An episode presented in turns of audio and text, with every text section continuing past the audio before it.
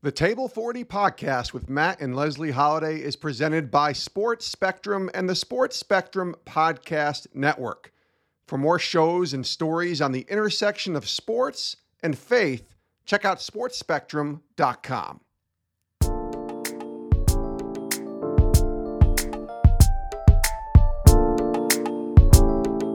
What's up, guys? Welcome back to Table 40. Matt and Leslie here uh, this morning from Atlanta.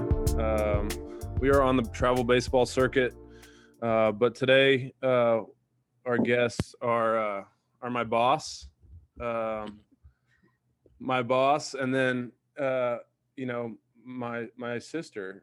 Kind of, yeah. Since Jenny and uh, Josh Holliday are uh, our guests, and Josh is the head baseball coach at Oklahoma State. He is former draft pick of the Minnesota Twins, former draft pick of the Toronto Blue Jays, uh, former coach at Arizona State, uh, former coach at uh, it's a long list. Former coach at Vanderbilt, former coach at Georgia Tech, former coach at NC State, and now the head coach at Oklahoma State, entering his tenth season. Is that right? Yep. Number 10 years. 10 years as the head coach at Oklahoma State. Um, anyways, Josh and Jenny are joining us, my brother, my boss, um, and we're excited to have them. You're sitting next to your boss. I still I still hold the title of your brother though, that's for sure. Okay. All right. Yeah. My, bo- my, bo- yeah. No, no, we're really excited to have you guys on. We wanted to get better at this before we invited you uh, on on table 40. So we're really fired up that you Are you declaring that we're better at this? Yeah, we're way better than we used to be. way, way better than we used to be. It's harder than it looks to have conversations. Um, Well, the question asking I found, uh, and even listening to some other podcasts, like uh, people, I think asking questions is mhm. like, that's a that's a challenge. Go ahead. Yeah, first question I have, we'll just start this thing off. Let's do it in chronological order. So, Josh, you're the older brother of Matt, and um, let's talk about growing up in the Holliday home and and all the sports y'all played. I think that's really important, especially now we've done this a little while. We've we've started to learn that the whole multi-sport child is it's it's just leaving fast and furiously. Kids kids what they kind of specialize now, but y'all didn't do that. So let's talk a little bit about what it was like growing up in your house and your dad is a coach and and you guys played everything. Yeah, I mean it was um, a lot of fun to the way we grew up because we grew up here in Stillwater uh, around the university, looking up to all the athletes that played at Oklahoma State. So if it was football season, we we liked going to the football games and we wanted to be like the football players. And then basketball season would roll around and we'd go to the basketball games and you know we'd want to go shoot hoops after the game. And then uh, obviously summertime, baseball would roll around and, and we were all in on baseball. So uh, I think it was re- really healthy for us to grow up around the ballpark, around college athletes. There was a lot of guys to look up to at that time. Um, we got to see firsthand what what went into becoming good at something, and how much work you had to put into to a sport if you wanted to get good at it. And then uh, obviously we were blessed to be brothers because we could play with we could play those sports together. We could shoot hoops together. We could throw a football together. We could play catch. Um, and then the neighborhood we lived in, we had a ton of kids in our neighborhood where we could go down the street and play pickup football. There'd be six of us, and we could play pickup basketball and wiffle ball and video games. So we were really lucky that we had kids our age in our neighborhood. Some of the best moments happened in the back of the Campbell's backyard down the street where we would play wiffle ball and football and shoot hoops. And um, Matt and I had dear friends in Stedman and uh, Shepard Campbell, whose dad was a football coach at Oklahoma State. So I think our upbringing in the backyard or on a baseball field, a football field, it didn't matter. We just had fun playing, and um, we had fun playing with our friends. And and I think that was the the thing I remember most was growing up in Stillwater and playing for this town and our community. And then eventually, high school football became a really big deal for us. Um, I got to play quarterback for three years, and then Matt came right behind me and did the same. So there was a sense of community growing up here about sports, and playing all of them kept us busy and in shape. There really wasn't anything else to do. Um, and probably the best part was we played together. I was a senior, Matt was a ninth grader. We got to play baseball together on the varsity for for one year. So we kind of had that whole experience, um, start to finish, from little kids on up. and uh, some of my most joyous memories were going to watch Matt play when I was in college. I would go watch him play high school football and high school basketball. Um, so yeah, I would say that those sports and those moments growing up as young athletes shaped us a lot. At least I know it did me.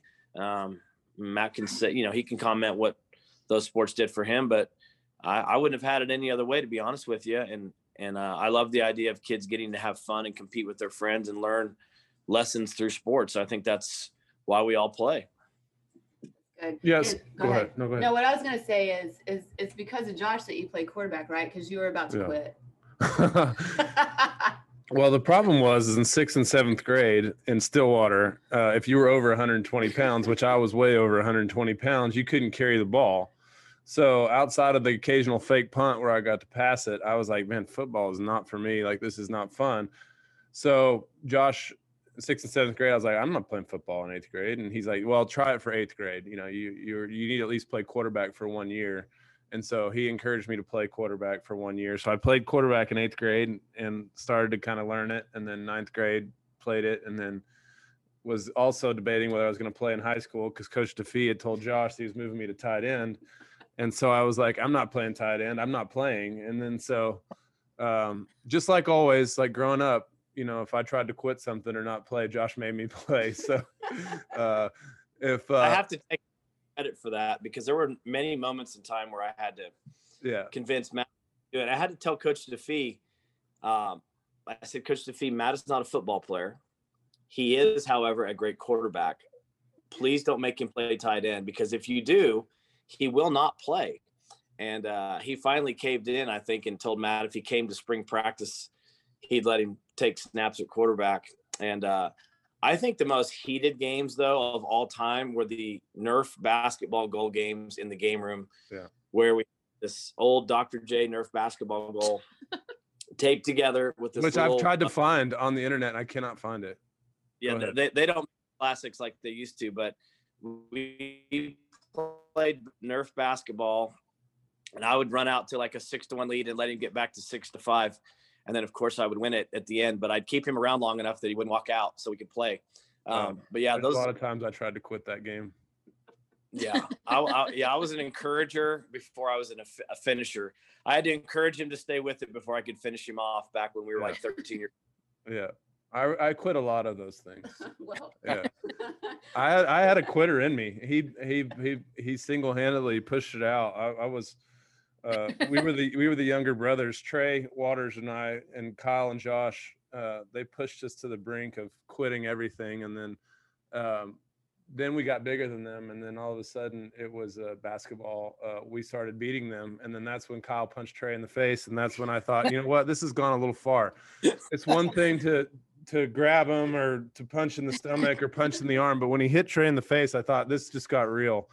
So that was uh, the, the little brother you can't quit thing was uh, it really actually helped me. I mean, as far as perseverance and and uh, dealing with some adversity, and then Coach Hesser reinforced it uh, with my basketball playing days in high school. So, um, you know, I, I We had we had them all. We had all the elements growing up, all of them. I mean, the brothers, the big brother, the little brother. Then we had uh, the different kinds of coaches that would, you know, push your buttons. Coach DeFee knew how to push your buttons and kind of motivate you by saying things to you you'd never heard before as a 16 year old. And then uh, Matt kept playing basketball, was really good at it, and Coach Hester did the same thing. So uh, I, I think, to be honest, Leslie, I, I don't know that I could have appreciated baseball, which ultimately is what I wanted to play, had I not played the other sports, because um, there was something about what I learned in the other sports that made baseball that much more enjoyable and helped me a lot. So I know it's hard. Not every kid in every town can can play multiple sports because of the environment, but when it's available, I think it's it's it's a healthy thing if the town you're in or the nature of your upbringing allows you to do it. I think it can be pretty healthy for you. yeah, I agree for sure. And then we can't sleep on Jenny's athletic career. I mean, it's pretty Yeah, impressive. I I, mean, let's talk about career, it. But I mean, I would say it is for sure. Like a really good gymnast growing up and great basketball player, super competitive. We've noticed that about you over the years. And so let's talk about being a high school athlete and then um, transitioning into intramurals in college. Yeah, yeah, that's about that's about the gist of my career as an athlete. Um, I grew up in a really small town, so we had like I graduated with 55 people. So if you were slightly athletic, you're playing everything because there just aren't a whole lot of people to go around. So I would play basketball, then I would run in in between games and I would cheer for the boys basketball game after that. I was playing fall and spring softball. I ran a little track in my time. I was not exceptional at any of it, but that's just kind of what you did in that town growing up. You either were an athlete or you were, you know, I mean, you had obviously different groups, but the majority of the kids I ran around with, that's just what they did. So, so I did that. Then I had a little, t- a little stint as a um, intramural flag football player. I'd never done that before, but I uh, played with my sorority, and my brother coached your sorority, Leslie. he coached because um, his girlfriend was playing, and they had better athletes than we do. That's just all there is to it. I was the quarterback, and my brother had the whole team rush me at quarterback because he knew that no one else on our team was all that good. I wasn't that good either, but like literally just mortified me. So he he pretty much single-handedly pushed me out of sports. My career was He retired after- you. yeah. Yeah, yeah, for sure. So That's fun. So I think like because we had a sim. I mean, I was the same. I was I played everything, but wasn't excellent at anything. But I do think it does change the way I parent, and I think that you're the same way. Is that to push our kids into playing multiple sports and to push our kids into choosing athletics. And I mean, the boys like it now, and Grayson as well, and Reed seems to at this point. But I think it's important, and I love how we were raised, and I love that we were raised in smaller towns where you can experience all those things and experience different personalities of coaches. And I do think it helps mold us into um, better adults. So anyway, I'm all for playing sports growing up. yeah. Mhm. No doubt it does. And even if the coaching while we're going through it at those younger years doesn't make sense or causes us uh, conflict for the first time, it is a little bit of a precursor of what lies ahead, you know, and it and it kind of does help young athletes and and uh, like you said, how we parent our kids to realize that uh, hey, you know, there's a lot of instances where your coaches as young kids are volunteering their time and they're they're taking off work or they're putting their own money into getting somewhere to let you play a sport that you love. And so i think there's uh having coached now for 25 some odd years an appreciation every time someone coaches our kids for the time they give them and the effort they make to help them and uh you know there's times where probably coaching your kids and coaching our kids is hard because our, our the folks that coach them know that our background in sport is lifelong journey in athletics. And so there's a little bit of a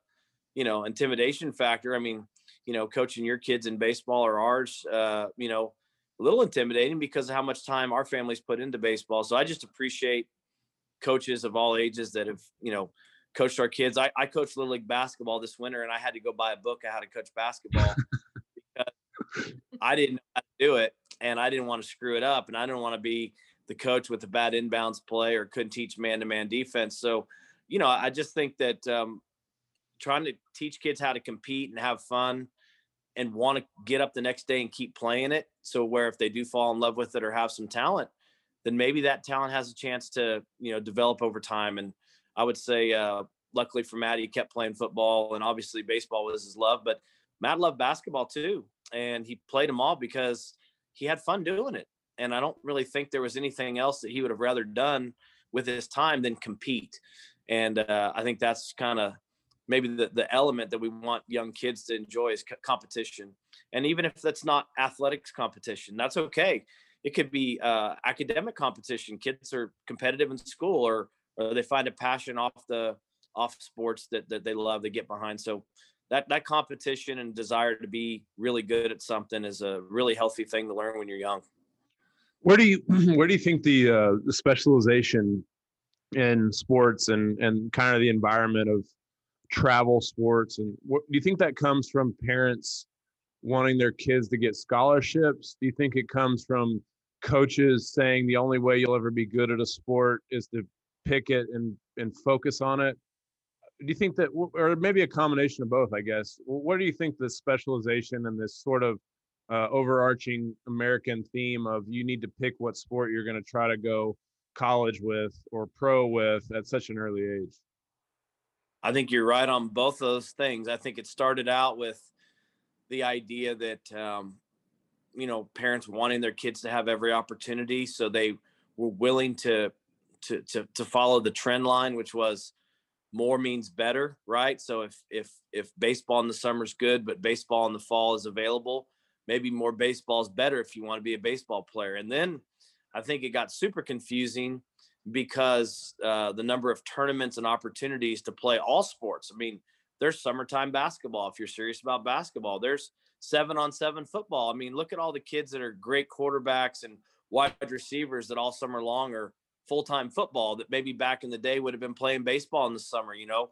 um, I think it's hard for young athletes because if you are a really talented athlete and you want to be uh, extremely good and you want to, you know, chase uh, a career in sport, if you really get down the road in your sport, it's available all year now. And so, you know, how does a young athlete who's a top 100 athlete in his given sport know if it's okay to put down a football all summer long to go play baseball? Or how does the baseball player know, hey, it's okay to to take the whole fall off and and go play high school football or basketball because everything around you now says it's full time. And then I think um, I think as parents, we want to make sure our kids are getting all those chances we want them to have. So there's a little bit of that fear of missing out if we don't do something right.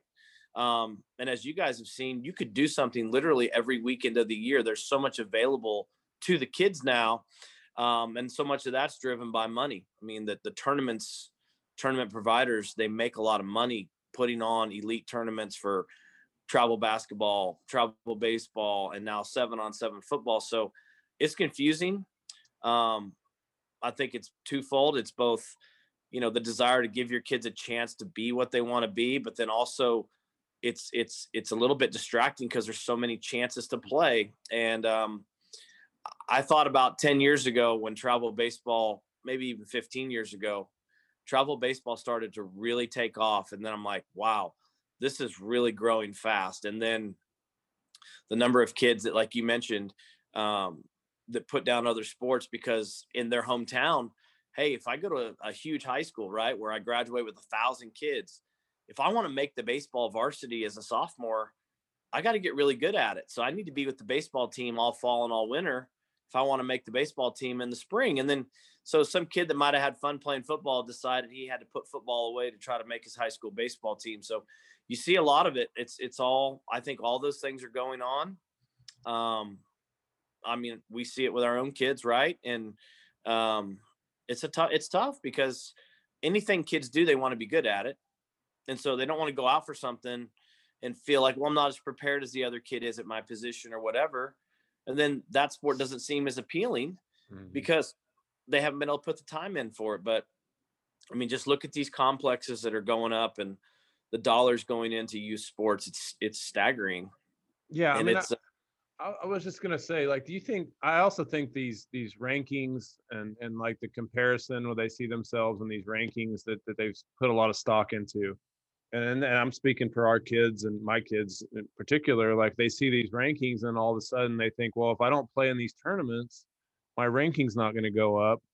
And so I, I think some of that drives these kids, and even thinking about these football, you know, coaches and things that say, well, if you, if you think you're going to be the quarterback at su- such so and so high school, and you're not going to be there for, you know, spring practice, or you're not going to be there in the summer to to to go through the the summer workouts, I, I just think that you know, I think a lot of that comparison and, and, the kids seeing their rankings and numbers at such a young age is first, I don't think it's that healthy. And secondly, I think that that drives some of this specialization. Oh, I, you're right. There's no doubt about it. I'd, I'd, take it back to maybe what was it, 30 years ago or no, 25 years ago when Mark Richt came to recruit you for football to play football and baseball at Florida State. And if you remember, uh, at the time, Florida State football was kind of the place to be, right? They had Chris Mhm. Weinke playing quarterback, and they were recruiting you for both sports. But we asked him at the dinner table, if Matt's the starting quarterback, are you going to let him play play baseball in the spring? And he looked us right in the face and point blank said, "The starting quarterback of Florida State doesn't waste his time playing baseball in the spring."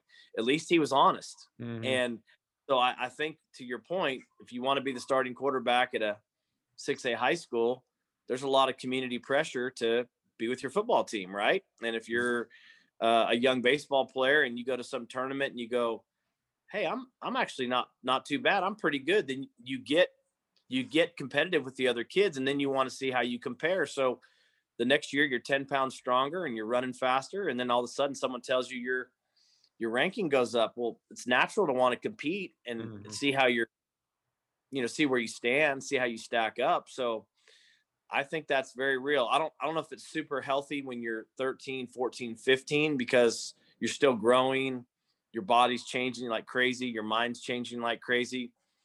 But I think when you get that 17, 18 year old mark, it's a very competitive sport now and kids are out there playing and they're seeing where they fit in this whole uh, grand scheme of things and for our sport, you know, the thing that's different for us eh, than any other sport is you can get drafted when you're 18 years old whereas a, a football player knows he's going to college for three years, right? And if I'm not mistaken, don't high school basketball players have to go least to college for a couple One now year. too? One year. So I think that makes kids way more mindful of the things you just mentioned uh, at 16 and 15 and 16. And then the other thing is everybody's story is out there to be seen and heard on social media. So that makes kids more aware of what other people are doing. And then I think it kind of drives them to to follow suit or or do something similar, if you will, right? All right, Jenny. So we talk a lot on the podcast about baseball and comparison and and social media and all that stuff. But y'all have a, a daughter, and she's one of my favorite girls in the whole world, Olivia. She's beautiful and she's smart and she's an awesome athlete and all of those things. And so, as a mom, like, what kind of advice would you give other moms of awesome daughters and how to navigate the whole comparison thing for a girl? I mean, we talk about it a lot with the athletes, but I don't know. I think you do such a good job with Olivia. I would love for you to shake out some advice for moms of daughters that are going through the same sort of thing, just a different, a different avenue. Yeah. Um I you know, we've been really lucky with both of our kids to this point with social media. They both have it. We've kind of given them the freedom to have it as long as they didn't abuse it or it didn't start, you know, the whole like you said comparison um to other people. She's I think Olivia and you know, I mean, she can be sarcastic and cynical and all those things. I think she sees people that are so into that and what it does to them. She has friends that it's that way that they're worried about, you know, what they're posting, when they're posting, what time it's going to be during the day to get the most likes. And she looks at it and laughs a little bit. Like, I, I don't know. She's, um, I, I don't know that I can take a whole lot of credit for how she's handled that, other than the fact that I gave her the freedom to navigate it a little bit on her own and let's see where it goes. Now if if she were to um you know i mean i think girls especially with the way you look or you know what you're doing or who you're dating or whatever i think that there there are a lot of kids that there is that pressure i just think we're fortunate enough to where she hasn't let that affect her like a lot of people and I don't know. I think communication's key with kids, not only with social media, but with with anything. I think you need to feel okay about telling them, "Hey, that's not okay," or "We're to take a break," or you know, whatever. Um, but we, I, I don't know. We've just been really fortunate that she's handled that very maturely, um, and that's kind of just how she goes about her life. She's a lot, a lot more like her dad than she is me, in in aspects like that. I think you make a point, though, like Leslie, what you said about social media and kids, like that is a that's that's a real thing for college athletes that Matt and I get to coach, or college kids you guys have gotten to know through your your work here uh, with the athletes at Oklahoma State.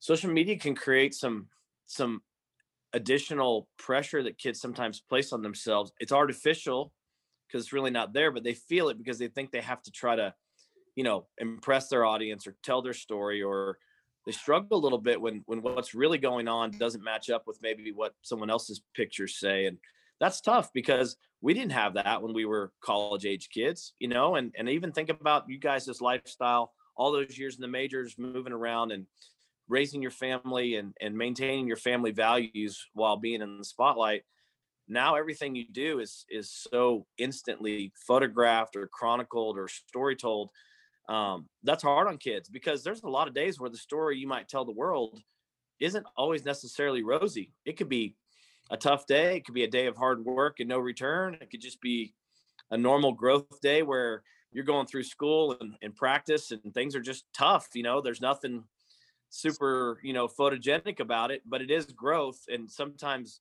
that's hard to portray it to the real world. So I, I do sympathize with kids right now uh, especially with the pressure to constantly try to put on a, a great face about everything. Because as we all know, there's way more tough days ahead that that's just part of your life. And um, so I, I, think the coolest part, the social media from a positive standpoint, uh, was at the end of our season this year. Uh, Scarlett, who had photoed and videoed our team very much down the stretch, she was able to offer our kids a video and photographic kind of recap of their year that those guys will always have for the rest of their lives. All the moments they shared, good, bad, the losses, the victories, uh, the pictures with their buddies, the videos that they have together. 25 years from now, that's going to be golden to those guys. That's going to be vault material that they will pull out once or twice a year and and get sentimental about. Because I think back to 1999, my senior year, and I think I have like eight photographs, and that's it.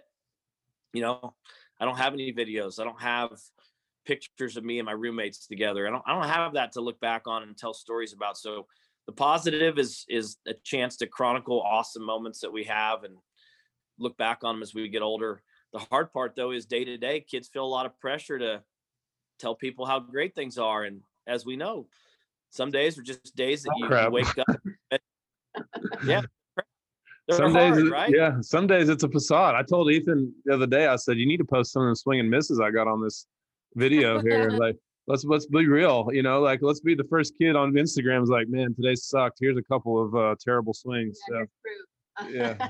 So I mean, it's uh, it's one of those things. You know, like you said, the, the comparison of of that person's life. Oh man, they really got it together. When in reality, it's you know, I mean, it's, everybody's got issues. So I, I good moment. Yeah, everybody sees the highlight reel of people's lives. Yeah. All well, right. and the thing too, like, I mean college athletes now are, are trying to capitalize financially when possible now with uh, using their their name or or, or their image uh, or their talent and uh, you know that's a whole nother world now where young athletes and young people are going to try to figure out am i supposed to be doing this full time? Does this yeah. just happen naturally? So you know i think we all know that there's nothing greater than being a part of something you love playing a sport you love doing it on a team that you're honored to be a part of with coaches that you respect that you know will tell you the truth and guide you and using sports to better your life. I mean i get to coach baseball because playing baseball allowed me this opportunity and and i'm lucky that i played baseball enough to become a coach and now get to do this for you know my lifestyle so hopefully we can keep all good young athletes positively engaged uh, doing what they love, and and then if you're if you're gifted, you keep doing it, and if not, you you take what you learned in sports and you go you go kick butt in the real world. Let's shift gears a little bit. Let's talk a little bit about you know all the places that you've coached, and even Jenny have experienced of all the different head coaches before you became a head coach, and talking about Elliot Avent and Danny Hall and Pat Murphy and and and then obviously Tim Corbin at Vanderbilt. What are some things as you go from place to place and, and, you're around these different kinds of men and, and different kinds of leadership styles and uh, what are some highlights that that you you know maybe from those guys that you took with you? And and then how did how did you you know kind of when you come up with your own philosophy when you have your own program you know when you when you think back to to those coaches and, and these difference between being an assistant coach and now a head coach and you kind of have a different maybe point of view of, of what being a head coach is that you didn't before uh, talk us through kind of that progression of, of coach, you know, assistant coach at, at, at every major conference, and then ultimately having your own program. Well, I mean, I, I think back to Elliot. I mean, he welcomed Jenny and I in with open arms. Jenny was pregnant when we moved there, and we went there with you know just to stay in coaching because at the time we didn't have a job, and uh, he welcomed us in like family. I mean, he was there to to hug us when we got there and helped us find some furniture and an apartment. And um, I think we made twelve thousand dollars that year to have insurance and food and an apartment and he kept me in coaching. He kept Jenny and I in coaching. And at that time, we had Olivia that winter, and you know, we got to June that summer, and you know, we were kind of as a family had to make a decision to try to stay in coaching or maybe go do something new. Um, and thankfully, he had us there at North Carolina State, and uh, very loving man, and funny, and unpredictable, uh, and colorful but loving. And being there for that year opened the door to go to Georgia Tech, um, where Coach Hall really was, uh, you know, ran into him in a batting cage during a rain delay. And we talked for an hour. And that summer, when a job on his staff opened up, I think that conversation at least had me on his mind enough to offer Jenny and I a chance to go to Georgia Tech. And then uh, three years at Georgia Tech, I think Coach Hall was a model of consistency. He still is. He has been coaching at Georgia Tech for I think 26 years now, um, and they consistently win. They have a very reputable program with great kids at a really really good school. Uh, he's just kind of a model of consistency. You know, he's um, a coach that, if you look at his his track record and career, it, it's going to stack up as one of the the 10 winningest careers ever in college baseball. So he's really just an example of of steadiness. Um, going to Arizona State, I mean, that was a really, really different experience. Uh, that was a school I'd always had my eye on since we were kids, just because I think the colors and the hat and the fact that I was born there, I always had a draw to that school. Um, Pat Murphy was colorful and different and outside the box and thought about things in a way I'd never seen anyone think. And probably taught me a lot of really good things, but also taught me some things that made me think and said, you know what? he's willing to to see things in that that light, but I'm not. So he challenged me to think. Some things were really, really, really good. Some things were different than what my belief system was based on. But you couldn't argue with the fact that the guy was very smart. Uh, he was really into what he did, and you know, look at what he did. He reinvented himself and became a major league manager and a major league bench coach. That pathway for college coaches has really never been open before. So he's kind of a a little bit of an outlier when it comes to how he thought about things. Um, and I think going to Vanderbilt for us as a family was really uh, just an unbelievable fit. And Coach Corbin and, and Maggie and the way they viewed Vanderbilt baseball, the players on the team, the staff, it was a huge family. And you felt that when you were there. And uh, he had so much respect for the players and he treated them that way. And he cared about them from start to finish. It didn't matter who they were or what it was about school, baseball, their personal lives. they just showed us how much fun this could really be, that you could do this the right way, but also win because, you know, winning's important, but also um, create something you were really proud of that was about all the right stuff. And I think Vanderbilt probably, um, Jenny would probably agree, you know, was the perfect place for us to be at that time.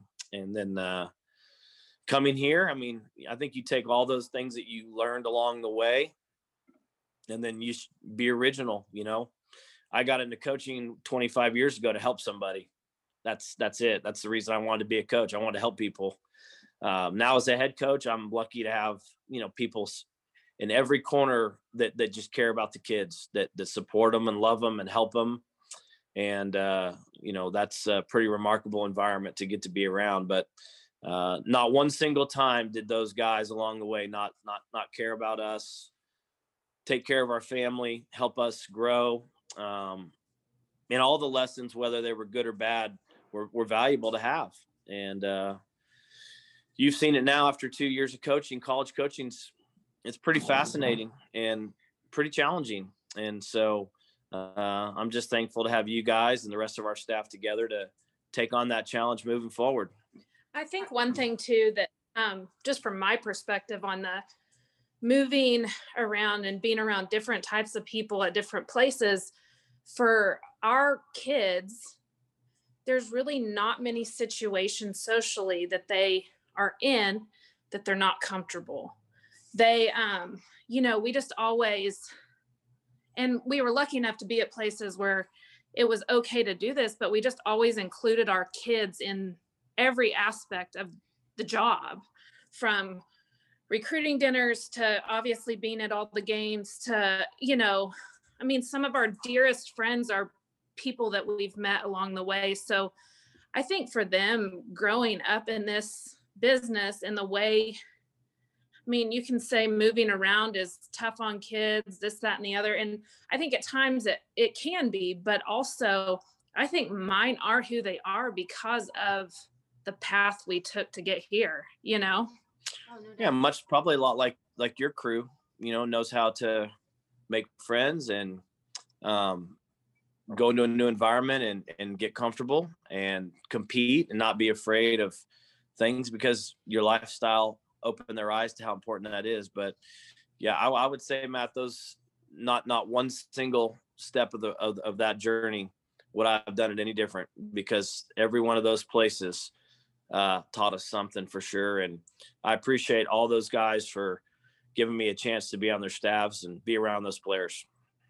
Jenny, I was going to say too, um, I think one thing that Matt and I both we've admired about y'all and your marriage and and kind of the I think every marriage sort of has a personality, but I would sum y'all's up just being really steady and and just a real steady place, I think. And and I love how you've supported Josh and his career. Um, it's just kind of like, all right, we're going here, let's do this. And and it feels like everywhere you've gone, you've just jumped in completely with the team. And I've, I've watched that over the last two years because in professional baseball, it's a lot different than it is um, on this side of it now, what Matt's experiencing under Josh's leadership and, and me under your leadership as a, as a coach's wife, it's a whole lot different than being a baseball player's wife. Cause our old life, it was all about Matt and it was all about you know i mean i love the team and stuff they were our friends but it was different like now there's a perspective of no you want everyone to succeed and and my focus isn't on one player it's on the group. And i just think you've you've done that so well over the years just being an encourager to josh and an encourager to um, all those kids that come through your home. And so if there's a young coach's wife listening to this or what kind of what how have you done how have you done it so well, like what's your perspective? Like what gets you going to where you're like okay guys we're all in. We're going to these games. We're doing this. We're supporting this team. We're supporting josh. And and kind of what kind of things would you say? I think you know well okay so right out of the gate we're at north carolina state. We don't know really anybody other than elliott um and the other coaches and their wives. But so I have Olivia January 24th of that year. And I think our first home game was about February 20th or something like that. Well, I just took her to the game. And people kind of look at you like, are you serious? Like you have a four week old at a game, it's 50 degrees outside, you know, the whole bit. But I just didn't ever think to not do that. Um, you know, in Atlanta, it was a little harder because you're mm-hmm. 30 miles away there's an hour and a half of traffic. And so um but we just did. I mean i i just um we would take a box of toys and crayons and you know i mean we just jumped in. Um and so because of that my kids love to be at the ballpark. Um they they want to be there. And i think that's i think it's hard at times to have children and be at a three hour baseball game or a three and a half hour baseball game and try to keep them satisfied or entertained or whatever um, i think you start them young and you just go. And then they they they learn to love it as much as you do. Um, i think along the way like josh said with the corbins we learned so much from them in the way they embrace everyone around them that has anything to do with that program from the um, the assistants to the strength coach to the trainer to the players to the players families to um, the janitor that cleans the field to the ushers that usher people they know them all. They they're close to them all. They all um it does feel like family and that's what we wanted to create when we came here um because it's it's just so fun when everyone's involved and pulling on the same rope and on the same page. And so um i think along along the way here we've that's what we've tried to create is what they did for us at vanderbilt. It was very much a family friendly environment um just yeah just awesome. So You know, I- I, I you think- know it, it, it's tough at times go ahead matt. No, I was just gonna say, I think that's what's exciting about this coming year is with COVID, it felt like we, we weren't able to do some things as a, as a, as a program, as a team, even as a staff about, you know, getting together and creating that environment. Um, it was hard this year as, as I I'm sure you felt that Josh and that you know, we, we couldn't even have a full meeting room of players until probably the last month of the season. But uh, I'm I'm I'm going to ask: Are you looking forward to having a more normal year with the staff and the players, and, and trying to create a more team environment earlier on with some of the activities that maybe we can do this year that we haven't been able to in the last 18 months? Uh, I mean, to be honest with you, last year was awful. Just the the the the pressure to follow the rules, to do what we were told, to protect the kids. It, it made you paranoid. It made you gun shy. It made you um, unsure of what was right and wrong. You wanted so badly to do things you were led to do the right way on behalf of the school and protect the players. My greatest fear is exactly what happened to NC State was that somehow you take your eye off the ball and you don't follow protocol and then you as the head coach have to look your kids in the face and see them suffer because covid took away from you what you worked so hard to get back which was a chance to compete so you know through all the paranoia of practicing in four man groups and not going in a room together for more than 15 minutes and not knowing if we could take a retreat or gather or get together for a meal I mean, all that stuff, it, it made you feel like you weren't able to just let yourself go all in with the kids because you wanted that extra time with them. You wanted the fun, you wanted the team building, you wanted the the sharing opportunities that some of these fun activities are built to do. And, you know, I'm proud that we had a successful season. I'm proud that our kids stayed healthy because I know that was a, a bit, really big deal to all of us. But it was hard because every time you had to make a decision, you had the decision you wanted to make, which would make the most sense, and then you had the decision you had to make, which was the one that protected you or provided your team the greatest chance to keep moving forward without sickness. So hopefully this year that doesn't have to drive every decision we make like it did the last 18 months because I know there's not one person around that's not tired of of that uh, mental kind of cloud hanging over you but you know going back to the question you asked Jenny Leslie, I would say that every great coach is only able to do what they love because their wife uh, supports them. Just like any great player who played could only play well because their wife supported them. Without that, you can't you can't immerse yourself in your work the way you need to. You can't feel okay about the sacrifices you have to make to to travel, the the mental lack of being present at times that that your family suffers when your mind is on your work that stuff's hard on your family. And if not for a great wife and amazing support system, you you can't be a good coach because there's lots of nights where you know you're laying down and you have no no self-confidence in your mind of how you're going to turn things around and your wife's the one that has to sit there and tell you it's going to be okay so anyone listening um it's a it's a team you know your your wife is your your greatest partner and and, and in coaching the way we had to move around and change, you know, change our environment so many times. We could have never done that without her willingness to do that, and uh, ultimately, kind of led us back home. But um, yeah, it's I would say as as the years rolled on and as things went forward, you know, finding an environment where you could welcome other people into it that would be super fun and agreeable and good for your family. That's something that uh, super important to us, and we're looking forward to the years to come. Same. We are too. All right. So the last question I ask is so I probably know the answers to these because I've sat at your table a lot. But table 40. So if you could have six or seven people at the table for a big dinner and family's already there, but you have to pick six or seven people from well, we've had a lot of crazy answers. We've had Justin Abraham Bieber, Lincoln. Abraham Lincoln, we've had Alexander the Great. we've had a lot of different answers, but you have six or seven people at your table. Who are they and what are you eating? And you can have different food. You don't have to agree on this. So I, that's we're all already there. Mom, dad, yeah, everybody, yeah. Yeah.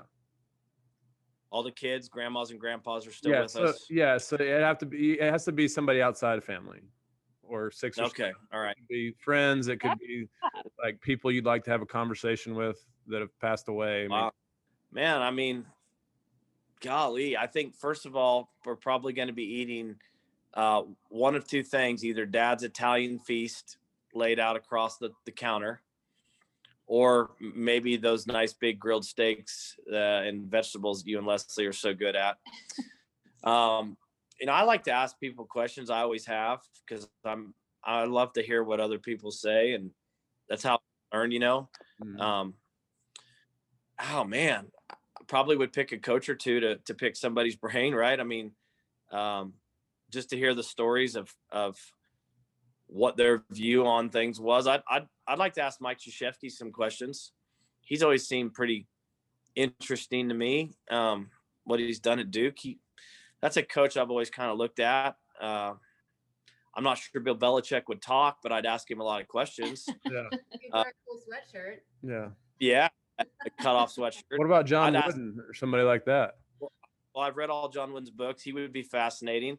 I'd ask Nick Saban a lot of questions. I'd love to hear what he'd be willing to share. I mean, I've always, you know, I've always looked up to coaches because the way Dad raised us. You know, I, I always looked up to co- coaches. I just felt like that was a, a position where, you know, if someone was a coach, you wanted to respect them because you knew that they cared about people. So I always saw it like that. But um, that's a great question. I mean, I haven't given that one a ton of thought. I mean, so many of our you know, I remember the first time you took me to dinner when you were playing the majors was with Todd Helton, and uh, we ate pizza at Oregano's in Phoenix, and uh, I asked him nine million questions about hitting. by and by the end of it, I think he was like, "All right, man, your brother's psycho." Um, but I don't. I just I don't. I like all people to be honest with you. I think people are super interesting, but I'd probably start picking on coaches first and asking them tell me one or two things you learned over your lifetime that you would give a young coach and say here take this with you or pass this on you know um, i like that idea i don't know how about you jenny Oh, I, that's, I mean, I've been sitting here thinking, like, I don't know. You know, I'm a little bit of a conspiracy theorist at times. So I think there's some like historical secrets I would want to know, but I don't know who I'd ask. Um, like, who really killed JFK? You know, like, I want to know that. I want to know that. Who- who- but I don't know Who knows that? Yeah. Who knows? Who could you invite to dinner? And- without answer? probably have to tell me after they told me. So probably, Maybe JFK knows. Maybe he can come, and then he could. He maybe he saw who shot him. yeah. yeah. I mean, like that's what I would. I'm I'm kind of a history buff a I- little bit. i so- thought your five minute encounter with uh, w uh, president bush when he was in stillwater he seemed like a guy that'd be fun to talk to he was For sure. he was pretty like the way he was hanging with you guys and talking a little bit um, that'd be a fun dinner i think he saw some some real life stuff in his time as president Well, But, even, uh, even Dutch, you know, the Navy SEAL friend of mine, Yeah. he's got some amazing stories, and I'm sure he's got Yeah, I- more that I haven't heard. But some of those Navy SEAL people and some of the the people, those people have stories. Like I, I, I think those would be fascinating to if you could get a truth serum and hear, and hear some real real stuff. I think Jenny, I think they might be right up your alley. Yeah, Yeah, I'm in. we were we were at the lake this past couple days and and josh henson was there who coaches college football texas a&m and listening to him talk about coaching football is fascinating. Listening to him you know just talk about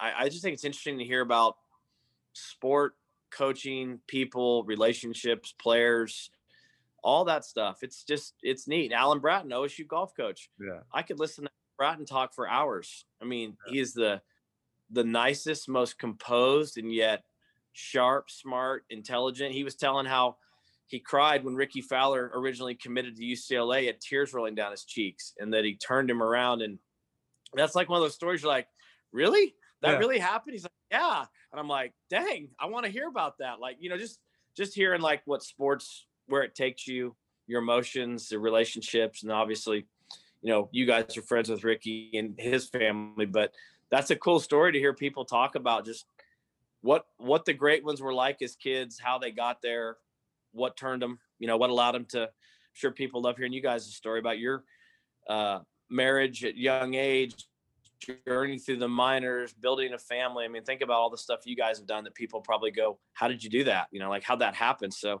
um, yeah, I'm, I'm game. As you know, I like to eat, I like to talk, so I can pretty much handle anybody.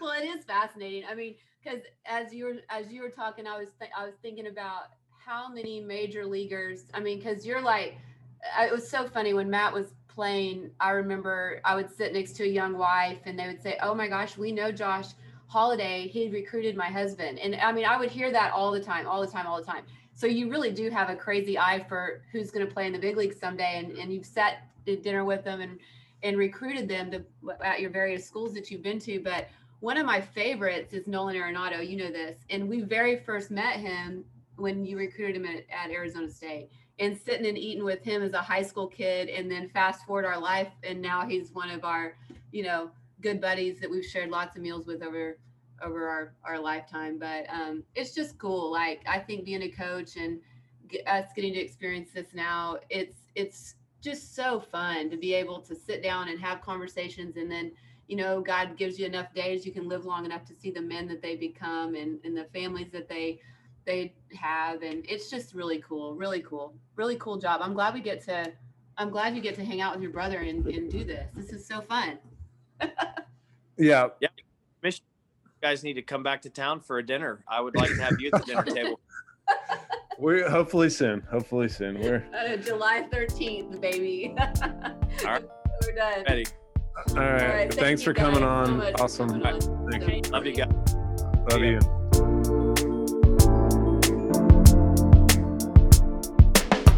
Thank you for listening to Table 40 with Matt and Leslie Holliday, part of the Sports Spectrum Podcast Network.